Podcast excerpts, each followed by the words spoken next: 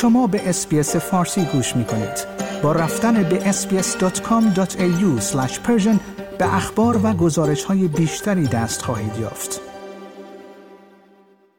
محققان استرالیایی با ادعای پیشرفت در تغییر نحوه ارائه واکسن‌های کووید خبر خوبی برای افراد دارای فوبیای سوزن دارند. محققان دانشگاه کوئینزلند پچ یا واکسن‌های برچسبی را روی موش‌ها آزمایش کردند و به این نتیجه رسیدند که این نوع واکسن‌ها در مبارزه با نوع اومیکرون حدود 11 برابر مؤثرتر از واکسن‌های سوزنی هستند. دکتر کریستوفر مکمیلان از UQ توضیح می‌دهد این پچ‌ها یک وسیله انتقال واکسن هستند که واکسن را دقیقاً به لایه‌های پوست که سرشار از سلول‌های ایمنی هستند می‌رساند. به گزارش news.com این نتیجه باعث ایجاد امیدواری نسبت به محافظت مؤثرتر در برابر انواع مختلف کووید شده است.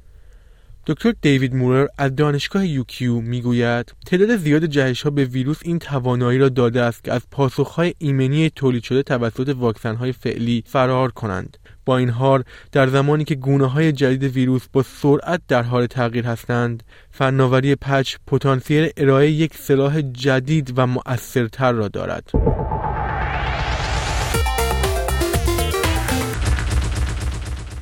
ایلان ماسک با شکایت از توییتر مبارزه قانونی خود را با این شرکت به علت کناره‌گیری از پیشنهاد خرید 65 میلیارد دلاری تشدید کرد. به گزارش ABC در حال حاضر این سند 164 صفحه‌ای در دسترس عموم نیست، اما طبق قوانین دادگاه نسخه ویرایش شده آن می‌تواند به زودی عمومی شود.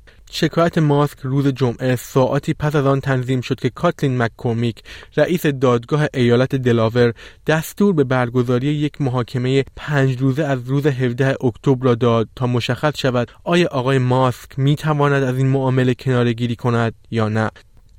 همچنین روز جمعه یکی از سهامداران توییتر از آقای ماسک شکایت کرد.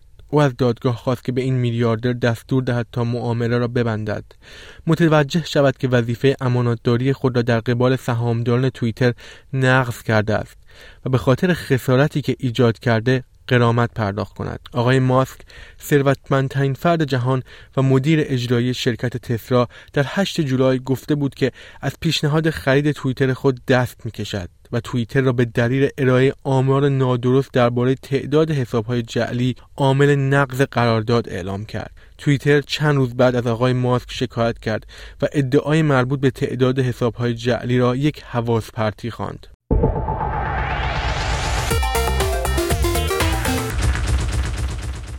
یک قرن بعد از ظهور نظریه کوانتومی، گوگل با محققان استرالیایی همکاری را شروع کرده است تا کامپیوترهای کوانتومی را به عنوان بخشی از پروژه 1 میلیارد دلاری این شرکت توسعه دهند.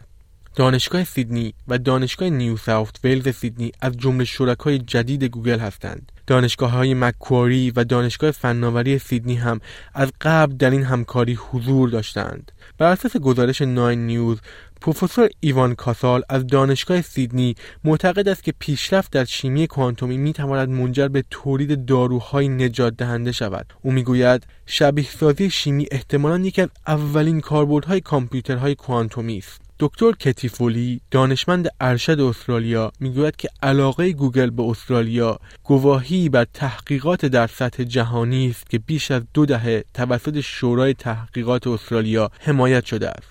دکتر فولی گفت خوشحالم که گوگل استرالیا را جایی برای انجام تحقیقات کوانتومی میبیند. این گامی در ایجاد صنعت کوانتومی استرالیا است.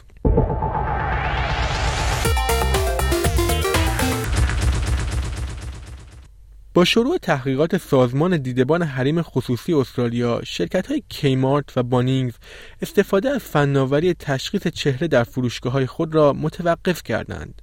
گروه مصرف کننده چویس ماه گذشته فاش کرد که کیمارت و بانینگز از یک فناوری استفاده می‌کنند که تصاویری از چهره افراد را از دوربین‌های فیلمبرداری به عنوان یک اثر چهره منحصر به فرد می‌گیرد، سپس آن را ذخیره می‌کند و می‌تواند آن را با سایر تصاویر چهره ذخیره شده مقایسه کند. این شرکت‌ها می‌گویند که استفاده از این فناوری اقدامی برای محافظت از مشتریان و کارکنان است و به کاهش سرقت در فروشگاه‌های منتخب کمک می‌کند. به علت استفاده از این فناوری، این دو شرکت توسط کمیسر اطلاعات استرالیا مورد بررسی قرار گرفتند تا مشخص شود آیا این فناوری با قوانین حفظ حریم خصوصی مطابقت دارد یا نه. به گزارش گاردین، در واکنش به این موضوع، مایک شنایدر، مدیر عامل بانینگز، تأیید کرد که این شرکت استفاده از این فناوری را متوقف کرده است.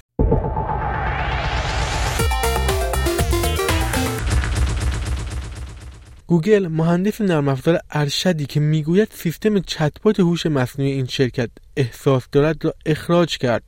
به گزارش ABC، ادعای بلیک لموئن، مهندس نرم‌افزار و محقق هوش مصنوعی، ماه گذشته مبتنی بر اینکه فناوری زبان گوگل دارای احساس است و در نتیجه باید به خواسته‌های آن احترام گذاشته شود، بسیار جنجالی شده بود. گوگل صحبت‌های آقای لموئن را رد کرده و حالا تایید شده که او از کار برکنار شده است. این گروه فناوری گفت که ادعاهای آقای لموئن در مورد واقعی بودن مدل زبان برای برنامه‌های گفتگوی لامدا کاملاً بی‌اساس است و این شرکت ماه‌ها برای روشن کردن این موضوع با او کار کرده است. گوگل در بیانیه‌ای اعلام کرد: اگر کارمندی مانند بلیک نگرانی‌هایی درباره کار ما داشته باشد، ما آنها را به طور گسترده بررسی می‌کنیم.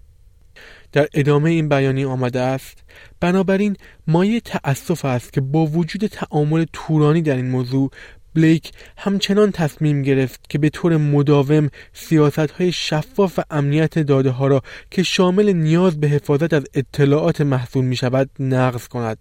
ما به توسعه دقیق مدل‌های زبان ادامه خواهیم داد و برای بلیک آرزوی موفقیت داریم. آقای لموئن روز یکشنبه با انتشار پستی در توییتر گفت که این نتیجه را از قبل پیش بینی کرده بود. او در صفحه توییتر خود نوشت: اگر فراموش کرده اید، باید یادآوری کنم که من این موضوع را در اوایل ژوئن کاملا پیش بینی کرده بودم.